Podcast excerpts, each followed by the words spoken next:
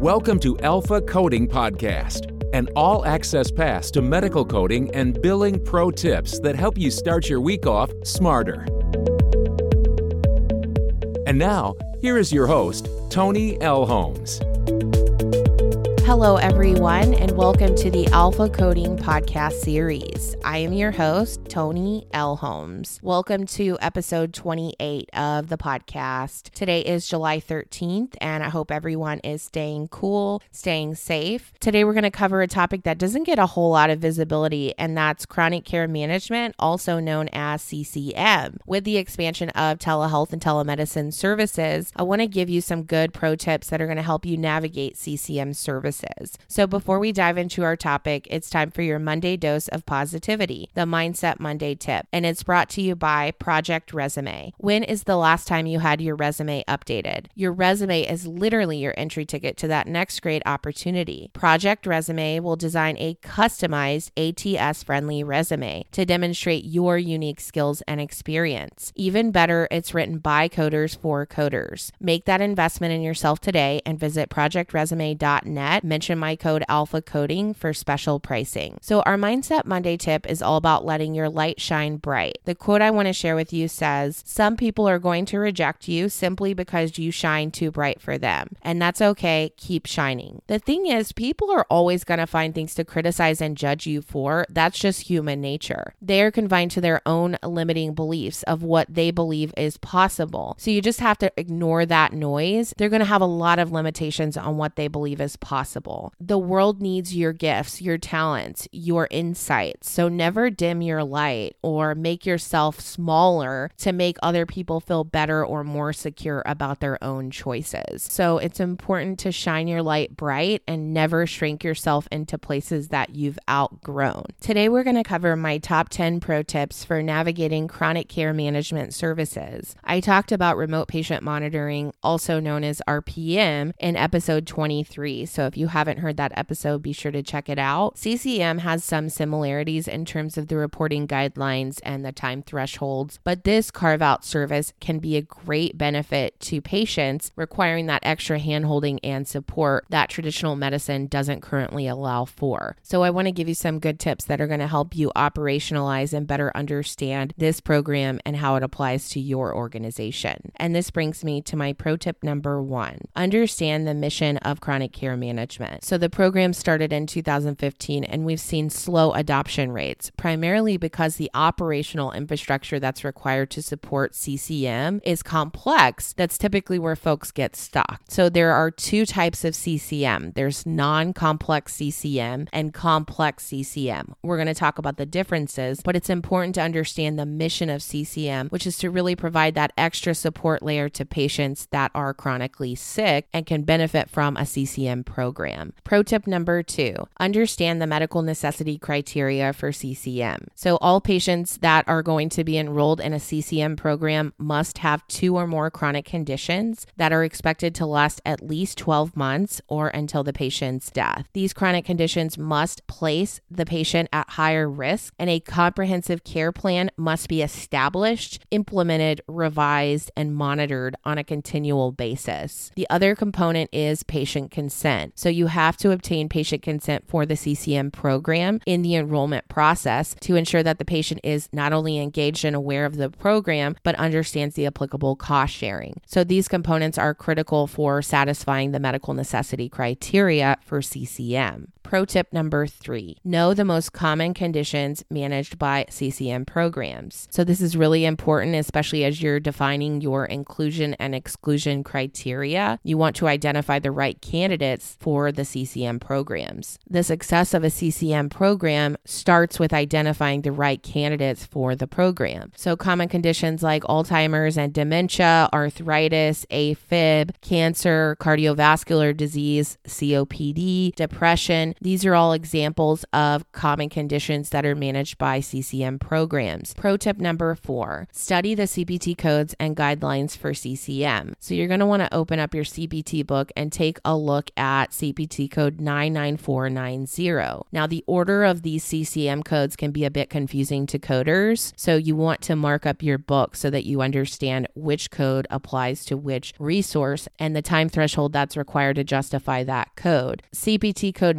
99490 is the non complex CCM code, is applicable for clinical staff that provides 20 minutes of CCM to a patient in a calendar month. So it's important that you understand the definition of clinical staff, which we're going to talk about in just a minute, and you also meet the time threshold. You'll notice in CPT code 99491, the resource required to render that code is physician based. So there must be a physician or other qualified healthcare professional like an NP or a PA, and they must meet the minimum threshold of 30 minutes. So we'll talk about complex CCM as we get further into the episode, but it's important that you understand these codes, the time threshold requirements, and the clinical documentation associated with each code. Pro tip number five know what constitutes the definition of clinical staff. So this is going to be based on state laws and scope of practice rights. So this is where a comprehensive understanding of incident to guidelines is critical because CCM services are furnished incident to the billing physician or other qualified healthcare professional. And understand the CPT definition of clinical staff. So every state is different in terms of what meets that definition. In some states, that's a medical assistant. In some states, that requires a nursing degree of some sorts. So it's important to refer back to state law, licensure, and scope of practice requirements. So you'll notice that the CCM codes only require general supervision under the Medicare physician fee schedule. So general supervision means that the service does not have to be personally performed by the billing practitioner, but it's performed under their overall direction and control. So it's important to know the difference between general supervision and direct supervision, and that CCM falls under the general supervision requirements. Pro tip number six know the difference between CCM and complex CCM. So these are typically referred to as non complex CCM and complex CCM. The main difference is the amount of clinical staff service time that's required, the involvement of the work of the billing practitioner, and the extent of care planning that was rendered. So CPT code 99487 has a minimum time threshold of 60 minutes, and this requires the establishment or substantial revision of the care plan. We're going to talk about the care plan documentation requirements in just a minute. It also requires moderate or high level medical decision making be documented. CPT code 99489 is reported for each additional 30 minutes of complex CCM rendered and documented. So, this is where it's important to understand the difference between the non complex CCM codes and the complex CCM codes and what add on opportunities exist for each component. Pro tip number seven tracking mechanisms will make or break a CCM program success. Very similar to RPM programs, you have to have robust tracking mechanisms in place and integrated with your systems. Everything has to be quantified and tracked based on the number of minutes per patient because there can't be any overlap in the services. Pro tip number eight understand the comprehensive care plan documentation requirements. So, your standard SOAP note requirements are not going to be sufficient for CCM. There has to be a comprehensive care plan that includes a problem list, an expected outcome and prognosis for each condition being managed, measurable treatment goals, symptom management, plan interventions, and identification of the individuals responsible for each intervention, medication management, the community and social services that are ordered as part of the CCM program, a description of how services of agencies and specialists outside of the practice are going to be directed and coordinated, a schedule that outlines all of the upcoming care plan activities that can be periodically reviewed and revised as needed. So, this comprehensive care plan documentation is robust and it must be patient specific. Pro tip number nine no double dipping. So, it's absolutely imperative that there's no overlap between your CCM time and your RPM time or any other service component because double dipping is considered fraudulent billing. You want to make sure that you avoid this at all cost. And the way to ensure this is through those robust tracking mechanisms, routine audits. So it's absolutely critical that all staff that's involved in the CCM program understand the nuts and bolts and the compliance regulations associated with CCM. It's also important to note that you can't report complex CCM and non complex CCM for the same patient in a given calendar month. So you would either have one or the other. You're never going to report both. Pro tip number 10 patient accessibility and engagement are critical components for a successful CCM program. So, one of the basic requirements of a CCM program is that you must provide 24 7 access to physicians or NPs, PAs, to patients and caregivers so that they can access and have contact with these professionals to address any urgent needs that may come up at any given time or day of the week. This is a basic requirement. So, if you don't have the bandwidth to provide 24 7 access, then you're not meeting the program criteria to render CCM services. It's also important that your patients have multiple ways of reaching out to providers, whether that be a secure HIPAA compliant patient portal, secure text messaging, asynchronous non face to face consultations. These are all services that should be provided to patients that are enrolled in a CCM program. So grab a pen and paper to summarize my top 10 pro tips for navigating CCM services. Number one, understand the mission of CCM. Number two, understand the medical necessity criteria for CCM. Number three, know the most common conditions managed by CCM programs. Number four, study the CPT codes and guidelines for CCM. Number five, know what constitutes the definition of clinical staff. Number six, know the differences between CCM and complex CCM. Number seven, tracking mechanisms will make or break CCM program success. Number eight, understand the comprehensive care plan documentation requirements. Number nine, no double dipping. Number 10, patient accessibility and engagement are critical components for a successful CCM program. So it's time for this week's coding pro tip, and it's brought to you by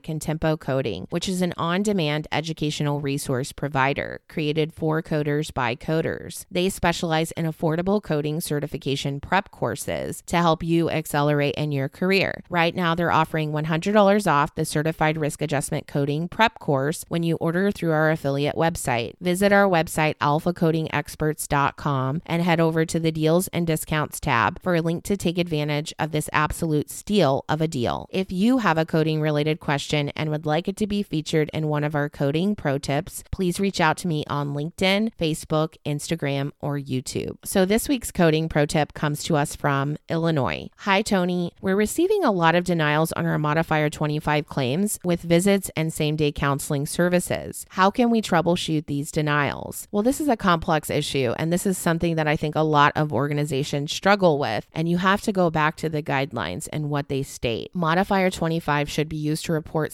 significant and separately identifiable evaluation and management services that are provided on the same date of service. So it's imperative that the clinical documentation provides separation between carve outs between the two services. So if time based billing is a factor, the time has to be quantified for the separateness of each service. Comprehensive clinical documentation is important. Ongoing monitoring and feedback is also critical for Modifier 25 compliance. So it's really important to go back to the basics, understand when Modifier 25 is applicable, when it's not applicable, and then go from there. Please remember to hit that subscribe button now so you never miss another episode. Also, be sure to drop us a rating and review on iTunes. We really appreciate your support. So, this concludes today's episode. Until next week, thank you for listening to the Alpha Coding Podcast. We'll see you next Monday.